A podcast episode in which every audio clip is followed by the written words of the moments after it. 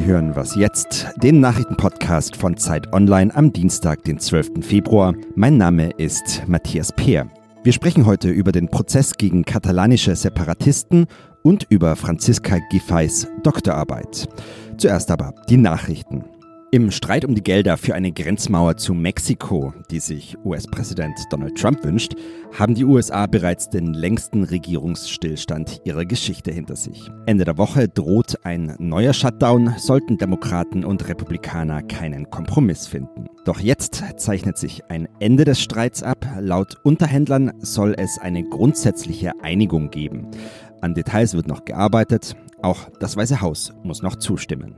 Das sogenannte Werkstattgespräch der C D U zur Flüchtlingspolitik ist zu Ende. Die Meinungsverschiedenheiten scheinen aber zu bleiben. Die Werteunion, das ist ein Zusammenschluss von konservativen Unionspolitikern, kritisiert die Veranstaltung. Es sei der Eindruck entstanden, dass eine ehrliche Analyse der Probleme von Teilen der Parteiführung nicht gewünscht ist. Um eine Situation wie während der Flüchtlingskrise von zweitausendfünfzehn künftig zu verhindern, will die Partei ein Frühwarnsystem für Migrationsbewegungen installieren. Das ist ein Ergebnis des Werkstattgesprächs. C D U-Chefin Annegret Kramp-Karrenbauer schließt notfalls auch eine Grenzschließung nicht aus.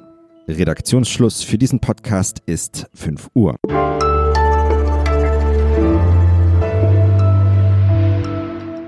Ich bin Monja Malberg, hallo und herzlich willkommen.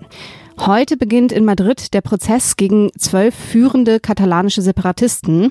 Ihnen wird unter anderem Rebellion vorgeworfen.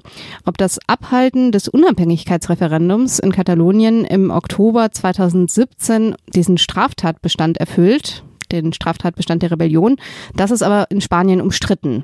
Die Richter, die das Urteil fällen, die entscheiden also auch über den inneren Frieden im Land. Bei mir am Telefon ist jetzt Julia Macher. Sie arbeitet als freie Journalistin in Barcelona. Grüß dich, Julia.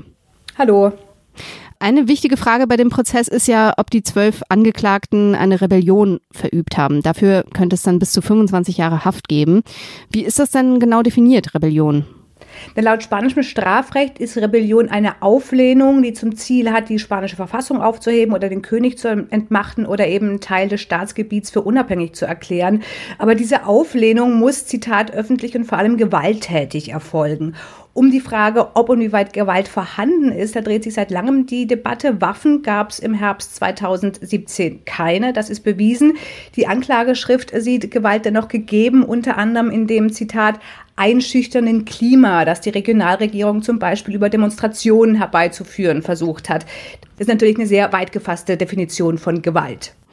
Wie ist denn die Situation der katalanischen Separatisten gerade? Also Carles Puigdemont, äh, der einzige Anführer, der ist ja nach wie vor in Belgien im Exil.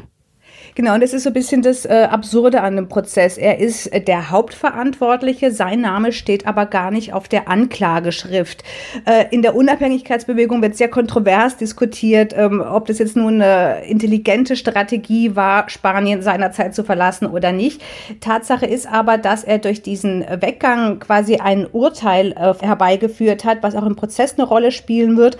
Und zwar ist es das äh, Urteil oder der Beschluss vom Oberlandesgericht Schleswig-Holstein. Das hat ja damals gesagt, nein, wir liefern ihn nicht wegen Rebellion aus, weil eben diese Qualität der Gewalt fehlt. Es hat vielleicht Gewalt gegeben, sagte Schleswig-Holstein, aber nicht so viel, um Spanien in die Knie zu zwingen. Und ich denke mal, dass das eine Argumentation ist, die auch in den nächsten Wochen und Monaten in Spanien, in Madrid eine Rolle spielen wird. Hm. Jetzt schaut man ja nicht nur in Katalonien auf diesen Prozess, sondern in ganz Spanien schauen die Menschen darauf. Es wird sogar diskutiert, ob es möglicherweise Neuwahlen geben könnte. Warum ist das Ganze politisch so brisant? Äh, naja, Sozialist Pedro Sanchez, der kam im Sommer über ein Misstrauensvotum an die Macht mit der Unterstützung der Pro-Unabhängigkeitsparteien. Er hat ihnen damals Dialog versprochen äh, und er braucht auch die Unterstützung von ihnen für seinen Haushalt. Da haben die Unabhängigkeitsparteien aber jetzt kurz vor dem Prozessauftakt gesagt, nein, gibt's mit uns nicht, wir machen das nicht. Pedro Sanchez bekommt dazu auch noch riesigen Druck von rechts. Die spanischen Konservativen äh, machen aus der harten Hand äh, gegenüber den Unabhängigkeitsbefürwortern so ein bisschen ihr Markenzeichen und haben vergangenen Sonntag zu einer Demonstration aufgerufen in Madrid, wo eben nicht nur die P P und äh, die Ciudadanos, die rechtsliberale Bürgerpartei, marschierten, sondern auch die rechtsextreme Vox, und alle zusammen haben baldige Neuwahlen gefordert. Also das Thema Katalonien, äh, das sorgt für stürmische Zeiten, auch für Pedro Sanchez. Also heute beginnt in Madrid der Prozess gegen führende katalanische Separatisten. Vielen Dank, Julia Macher. Bitte.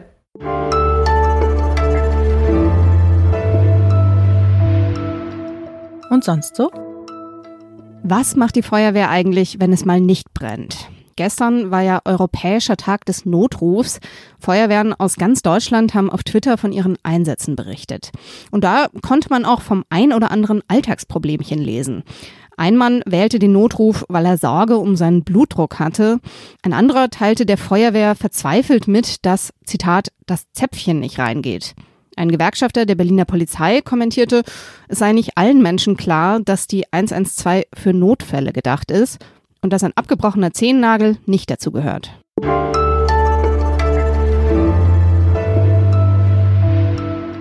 Das ist jetzt nicht eine Arbeit, die einfach aus fünf Arbeiten zusammengeflickt worden ist, über Seiten hinweg, sondern es ist hier mal zwei Sätze, dort mal ein Absatz, ähm, eben halt aber über äh, doch eine ganze erhebliche Anzahl von Seiten hinweg. Und es gibt schon einige Stellen, wo man nach dem jetzigen Stand schon sagen kann, dass gegen Zitierregeln für wissenschaftlichen Arbeiten sehr klar verstoßen wurde.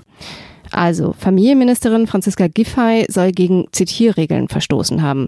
Das sagt zumindest der Jurist Gerhard Dannemann, der die Arbeit für die Plattform Vroniplag untersucht hat. Darüber spreche ich jetzt am Telefon mit Annalena Scholz aus dem Chancenressort der Zeit. Grüß dich. Hallo. Franziska Giffey hat ja vor zehn Jahren promoviert in Politikwissenschaften. Was wird dieser Arbeit jetzt vorgeworfen? Genau, die Arbeit wurde im Oktober zweitausendneun an der F U Berlin eingereicht. Sie heißt Europas Weg zum Bürger, die Politik der Europäischen Kommission zur Beteiligung der Zivilgesellschaft.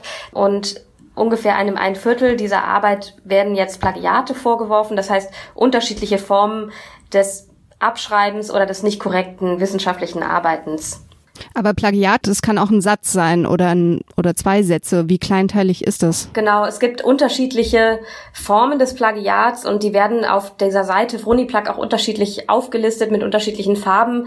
Da wird ähm, ganz detailliert vorgegangen. Es gibt zum Beispiel Verschleierungen, ähm, das heißt Quellen, die eigentlich verwendet wurden, tauchen nicht auf, lassen sich aber nachher doch ähm, herausfinden. Ähm, also es könnte sagen tatsächliche wörtliche Übernahmen sein, Komplettplagiate. Es gibt aber auch das sogenannte Bauernopfer. Da werden Quellen äh, angegeben, aber nicht ausreichend gekennzeichnet. Und es gibt äh, Stellen in der Arbeit, wo Quellen gar nicht ähm, genannt werden. Also zum Beispiel aus einem Wikipedia-Eintrag über die deliberative Demokratie. Das heißt, da wird zitiert, ohne dass dabei steht, woher das kommt und ob jetzt Wikipedia überhaupt eine seriöse Quelle für so eine Dissertation ist, steht natürlich nochmal auf einem anderen Blatt, aber dadurch kann man ganz gut unterschiedliche Schichten herausarbeiten. Giffey hat ja ihre Hochschule, also die Freie Universität Berlin, gebeten, die Arbeit zu untersuchen. Wie geht es da jetzt weiter? Ähm, wie genau das aussieht, weiß ich auch noch nicht. Die F U wird wahrscheinlich eine Art von Gutachtergremium zusammenstellen, wer da drin sitzt, wie groß das ist, wie die Arbeiten. Das weiß ich nicht. Auf jeden Fall werden die sich die Arbeit jetzt nochmal vorknüpfen und genau das Gleiche machen, was auch die Wissenschaftlerinnen und Wissenschaftler von Vroniplag gemacht haben. Die gucken also jetzt nochmal an, ähm, wurde korrekt gearbeitet, was wurde zitiert, was wurde nicht zitiert, ähm, ist das Literaturverzeichnis ordentlich, und die müssen dann im Grunde nochmal zu einem zweiten eigenständigen Urteil kommen über die Qualität der Arbeit, und die bestimmen dann auch darüber, ob sie den Doktortitel entziehen oder nicht. In den letzten Jahren gab es ja viele Plagiatsskandale von Politikern. Ich erinnere mich da an Karl Theodor zu Guttenberg, äh, aber auch an Annette Schawan. Die haben beide darüber ihre Ministerämter verloren. Wie kommt das denn? Ähm, werden die Ansprüche an wissenschaftliches Arbeiten vielleicht auch einfach höher? Also ehrlich gesagt waren die Ansprüche an wissenschaftliches Arbeiten damals genauso hoch wie heute. Was sich verändert, ist vielleicht das Bewusstsein dafür, dass es so ein Fehlverhalten gibt. Und es wird auch strenger verfolgt, wenn jemand sich schlecht verhalten hat. Natürlich haben die ähm, öffentlichen Medien oder die sozialen Medien auch geholfen, da sich zu vernetzen und solche Arbeiten nachträglich zu überprüfen.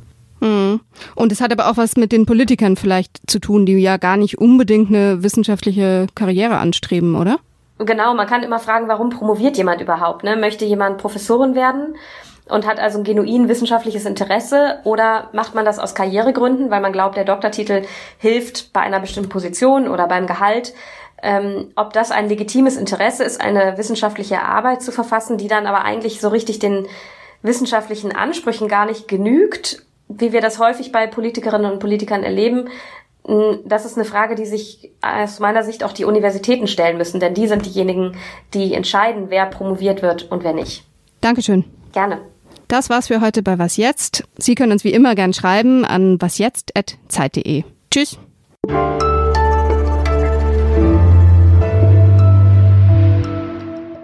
Du hast selbst auch promoviert. Ja, auch an der F U.